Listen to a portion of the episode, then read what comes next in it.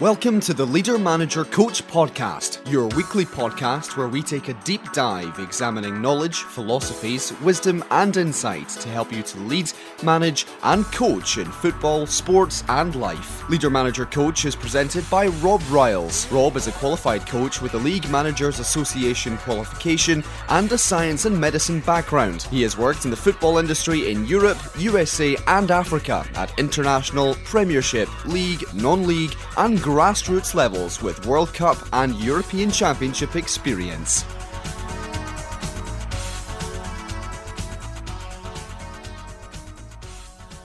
Hello, and welcome to another edition of Leader Manager Coach. I'm Rob Ryles, and today we're going to have a deeper dive into a number of subjects in today's episode. And I've been racking my brains this week because I always like to have a plan about what we're going to discuss, what we can talk about, what we can extrapolate, and the kind of things we can we can dive into. And sometimes life takes you on a path that you can't always control. In fact, life probably takes you on a path that you can't really control anyway, or we can control minimal aspects of it. And that's been a great learning curve. Maybe that's for another time. But this week I've been thinking, right, oh, maybe I'll talk about this and talk about that. Um, I was going to do an interview with somebody who's unable to do it, so the void was created via that. But as the universe is, it threw up a couple of things, and uh, in the football world, there are certainly a number of topics that, in my view, need addressing and highlight some real good principles. First of all, I'd like to talk about related to the Mastery podcast that we did in the first couple of episodes. I'd like to talk about a gentleman called Matthew Syed. And one of the people who's really helped me to launch this podcast and create the foundation for it is a gentleman called Rob Moore. Now, Rob's on LinkedIn, very, very, very successful gentleman, young guy, property business, real good communicator, um, big giver, and he's really helped an awful lot of people. And I've been able to, fortunate enough to be able to take advantage of that. And he interviewed a guy called Matthew Syed. Matthew Syed is a prolific author. He's written a number of real, real key books in terms of personal development, like Bounce and Black Box Thinking. He writes articles for the Times newspaper, and he was talking about the the process of success, if you like. Let's just term it as generally as that the process of success. And I want to pass on to you four key points from a 40 minute discussion that I picked out that I think are really, really relevant to us, to you, if you're on a journey to achieving. And I'm going to nail them, I'm going to talk about them, and we'll hopefully have some examples of what it is that you can use to put into your own life. The first one, and it's enormous and even on its own, it can change your whole vista. It can change your whole, the whole aspect of your life. And it's redefining failure. And redefining failure so that failure doesn't mean what it probably means right now or what it's probably meant in the past. Because maybe you even dismiss the word failure from your vocabulary so you don't use it anymore and you use another word. Because if we have a definition in our brain, in our mind of failure. What does it create for you? What kind of emotions spring up if somebody holds a placard in front of you or shouts to you, failure? Well, to me, it starts off that, that gut feeling deep down in your stomach where you get those feelings of, oh my days, you know, what's happened here? This is not great. You feel a little bit small, maybe, and the tendency is to want to go back into your shell, for want of a better expression. And maybe it's about redefining what failure is. Because if you are going to get to point B from point A, it's highly unlikely and virtually improbable that you're going to walk a straight line without any winds blowing you off path, without any challenges, and you're just going to get there. And it's how you negotiate those obstacles, whatever they may, may be, whether they're in your business, whether they're in your boardroom, whether they're in your dressing room, whether they're on the pitch, whether they're at home with your family, whether they're a communication issue, whether they're a financial issue, whether they're a health issue, no matter what they are, you are going to get challenges. and they will cause you to not go as fast as you thought you were going to go. They will cause you to go off what you think to be off course, and they will quite easily define your life as failure if you choose to look at them like that. So, actually, it's how we look at things.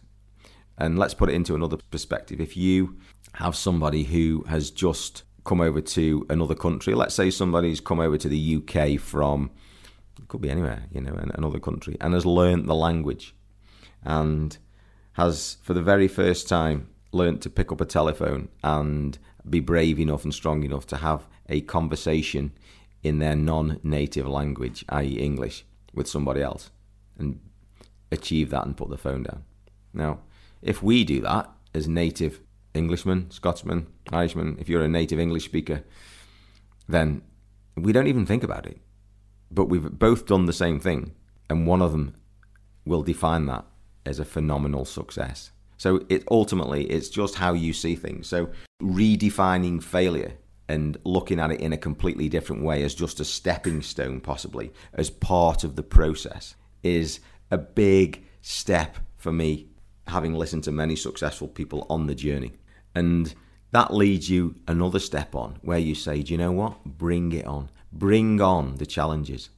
Bring on the challenges because those challenges are the only thing that will get us out of our comfort zones and get us into a growth process that by nature, by definition, is not comfortable. It's the same analogy as when we go training. It's the same analogy as when we go into the gymnasium, we go out onto the track and we push ourselves and we hopefully push ourselves to the correct degree which takes us to the limit of what we believe we are able to do and a little bit more, so that we stretch ourselves within an ability to recover and the body's response and adaptation mechanisms physiologically will create a stronger and more resilient physicality. Now, that works on a psychological level as well. Because if you put yourself through situations which challenge you mentally, challenge you psychologically, socially, and you are able to overcome them and deal with them on that level, then you will be a stronger, more resilient person on a psychological level. You will be a better communicator if that was the issue. You will have learned something. You will have learned patience or whatever that facet was that enabled you to get through that particular challenge. So it's all a process and it's about bringing it on. And it changes how we see things. And the other thing that Matthew Syed talked about was learning to fail fast because the individuals, the organizations that get to success the quickest and therefore have the ability in a time span to create more success learn to fail fast. And it all compounds into that learning that failure is not something to be feared, it is something to embrace, so that we will then take a lesson from what we have done, apply that lesson to the next step, and move on and move forward. And then repeat the process, that constant process of repetition, of analyzing to make sure we're at that level where we're just pushing ourselves sufficiently that recommended 4 or 5% beyond where we think we can go and learning to aim to perfect it. You know, it's not about achieving perfection because, you know, perfection's a disease and I've been there. It's about improvement and those daily compounded incremental improvements on this journey of success are what will keep us happy or keep us in a meaningful state and enable us to achieve and will prevent us from having those. Who can relate to those downtimes where you've sat down and it's a little bit of a head in hand situation? And psychologically, you may have sat there for days or weeks or months, and some people for years on end and never been able to get out of it because it's all to do with how they've defined what's happened to them. Massive, massive, massive. The number two from Matthew Syed's discussion was utilizing passionate, purposeful practice. I'm not going to go into this too much. I've talked about it before in mastery. It's an enormous thing in in my book. And it's not just practice because we can all go out there and we can just do the same thing day after day after day after day. And some people say, oh, I've got 25 years' experience of doing that. Well, actually, you haven't. All you've got is one year repeated 25 times because what doesn't happen is that you are not stretched beyond what it is you do. You've learned a skill, you're in the comfort zone, and you just keep repeating that skill. You get great at it, you get excellent at it, but you never stretch the boundaries and you're not growing. So it's that passionate, and it needs to be passionate because if, it, if you're not passionate about it, you probably won't stick at it. It needs to be purposeful, so you need to know how far to push it and in what direction. And it needs to be repetitive practice, loving the plateau. Number three, and this is a great one, it's a great one for us all, but it's specifically really good for young people, especially you know those who are a little bit vulnerable and, and, and need guidance of a of an adult or need guidance of a mentor and that's the creation of a safe environment maybe it's all of us we need a safe environment. You know i think we all want and desire and flourish in a safer environment. If you can come to a practice session you can go to a business meeting you can go to a home environment whereby you know you can say what you want to say and you know you can engage in a meaningful conversation and what you say will be treated with respect and how you are will be treated with respect you are much more likely to be willing to push yourself and share things. Uh, just a little story I've just had a, a conversation with a very, very good friend of mine, and I've shared something with him that I've never ever shared with somebody else. And that's a testament to him and our relationship, but it's a testament to him that I trust him enough to say what I actually said. There's not everybody I would be able to share that with for various reasons, but that's an example of the creation of a safe environment. And if you can create that safe environment, you will have more people coming to you than, than you can imagine. And the last thing he talked about, and we have touched on it before, and one of the others was the other points, the earlier points was the comfort zone. Beware of the comfort zone. Because if you are in that comfort zone, the danger is if you don't listen to your gut feeling, because your gut will be telling you there's a little bit of boredom going on here. There's a little bit of complacency and you know I don't have to think about it, and I'm, i can I can afford to be late, and I can do things on a little bit sloppy, and it won't really get noticed, and it probably won't. But what it will do is have a negative detrimental effect on your movement forward. So beware of the comfort zone. So just let's sum it up. Matthew Syed's four key points that they're my four key points that I pulled out from his an amazing uh, interview with Rob Moore was redefine your journey and redefine the word failure to you. Embrace passionate purposeful practice. Create a safe environment and beware of the comfort zone. So, four great points that really resonated with me. I hope they will they will resonate with you and you can get something out of those. The other thing that I wanted to share with you was today, and uh, I hope you can resonate with this. Um, I've, as I've mentioned to many of you before, I've been listening to a guy called Jordan Peterson, as have thousands and probably millions of others in the last few months. This guy has come to the fore in various forms on YouTube and his podcasts and on his website. And this gentleman is a phenomenal communicator, in my humble opinion. And he has a way of defining and redefining the world. And he has a way of defining progress and history and explaining things that I've not come across before. And I think he deserves attention because he is you know, I'm, I'm, sure he wouldn't he wouldn't uh, hold his hand up and say, "Yeah, call me that." But he, he's a phenomenon in terms of his ability to communicate around issues, and I believe the underlying thing for that is that he's done the due diligence and he's spent 20, 30 plus years in hard clinical study, work, reading, listening, thinking, analyzing, discussing, challenging, working through. And he that process, which goes back to Matthew Syed's interview, has created him as he is now with this reservoir of knowledge and insight and an intelligence through knowledge, through wisdom, through reading, through thought, through discussion, through analysis that gives him the ability to go and talk the way he does and say things the way he does and, and relate the, the way he does. And I don't think there's a shortcut to that. I'm sure there's lots and lots of people who say, you know, I'd love to be able to communicate like that. I'd love to be able to do that. Well, I think you need to go and do the work. That's that's how I see it. But the guy is well worth diving into and finding out what he's got to say. But one of his big tenets is telling the truth. And it's such a simple, profound thing that it, it almost just gets washed under the carpet because everybody will think, well, I always tell the truth. Well, he actually says, Jordan Peterson says, actually, no, you don't. No, you do not tell the truth.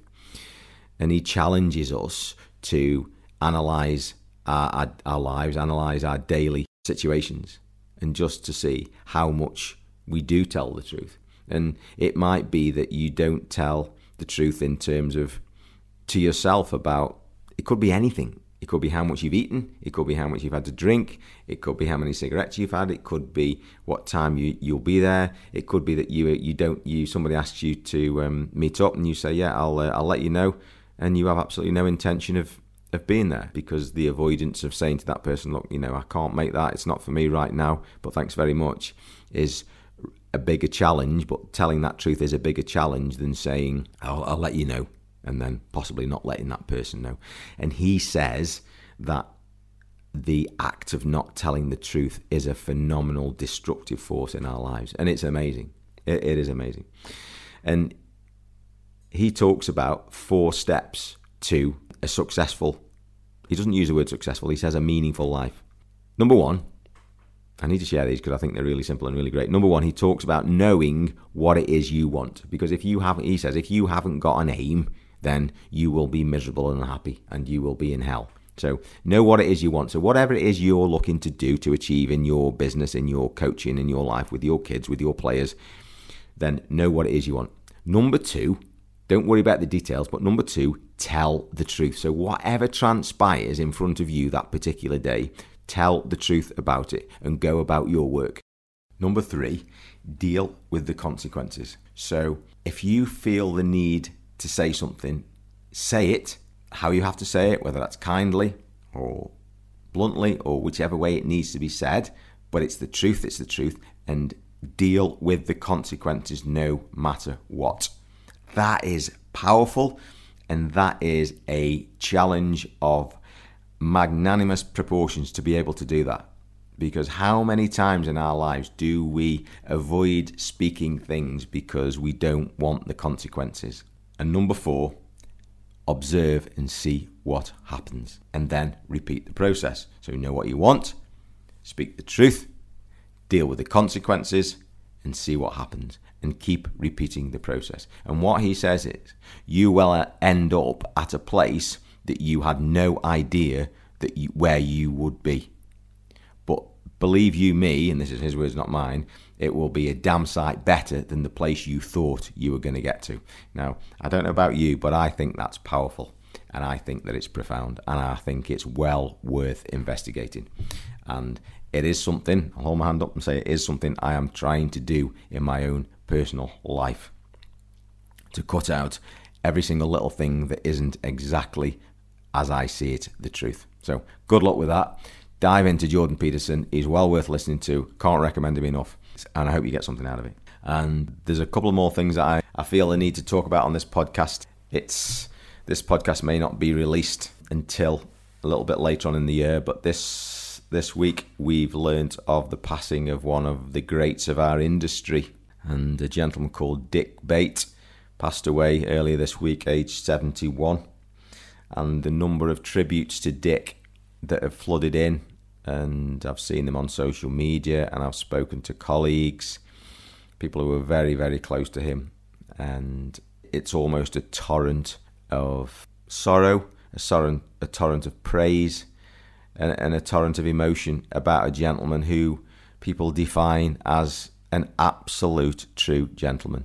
I don't want to pretend that and do a eulogy about Dick. I was very fortunate and fortunate enough to be a work colleague of Dick's and work closely with him on a number of occasions. He used to call me Rylesy, and he was just an absolute gentleman, and he truly was.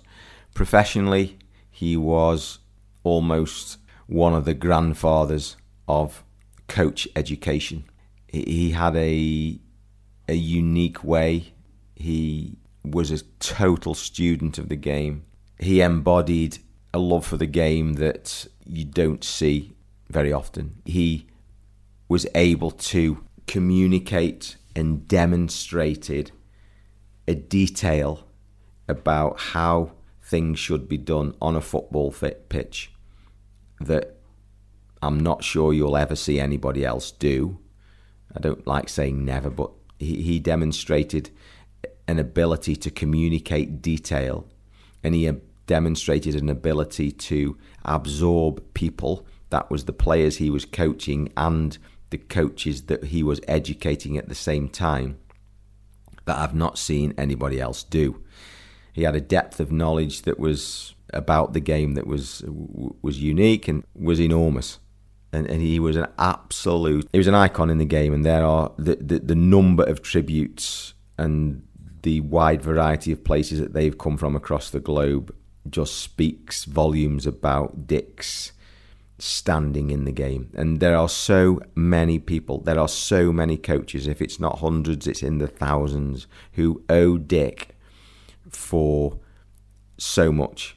He ran courses, he educated people, he demonstrated how you can teach the game in a quiet, purposeful, focused, detailed way without shouting, without bawling, without swearing, without raising your voice, but working with people who wanted to learn the game. If you didn't really want to learn the game, I don't think Dick was Dick was the right person because he by his nature he demanded he didn't demand verbally, he demanded just by his being, he demanded focus because he would be giving a level of detail in a short, efficient way that has not been paralleled in, in, in my opinion. And um, I'm sure there's many people who will say many other things about Dick. But 71, condolences to his family. And Dick, thank you very much for me personally for your friendship, and thank you for the wonderful knowledge that you gave, and um, for somebody who was very, very high up in the game in terms of the echelons that he moved in when when he turns around and calls you Rylesy and um, you feel like you're one of his work friends, as was my other great friend Keith Mayer says, um, you don't remember what people knew necessarily or what they did, but you definitely remember how they made you feel. And Dick used to make me feel like I was a friend. So Dick, rest in peace, pal. Love you, brother. And uh, I think that's a great pace to end this podcast. I don't think there's a there's a better way to to end it than uh, a little bit of a personal tribute. And I feel very humbled that I've got this platform to do so. Dick, Rest in peace, brother. Guys, we'll catch you again, and um, thanks for listening.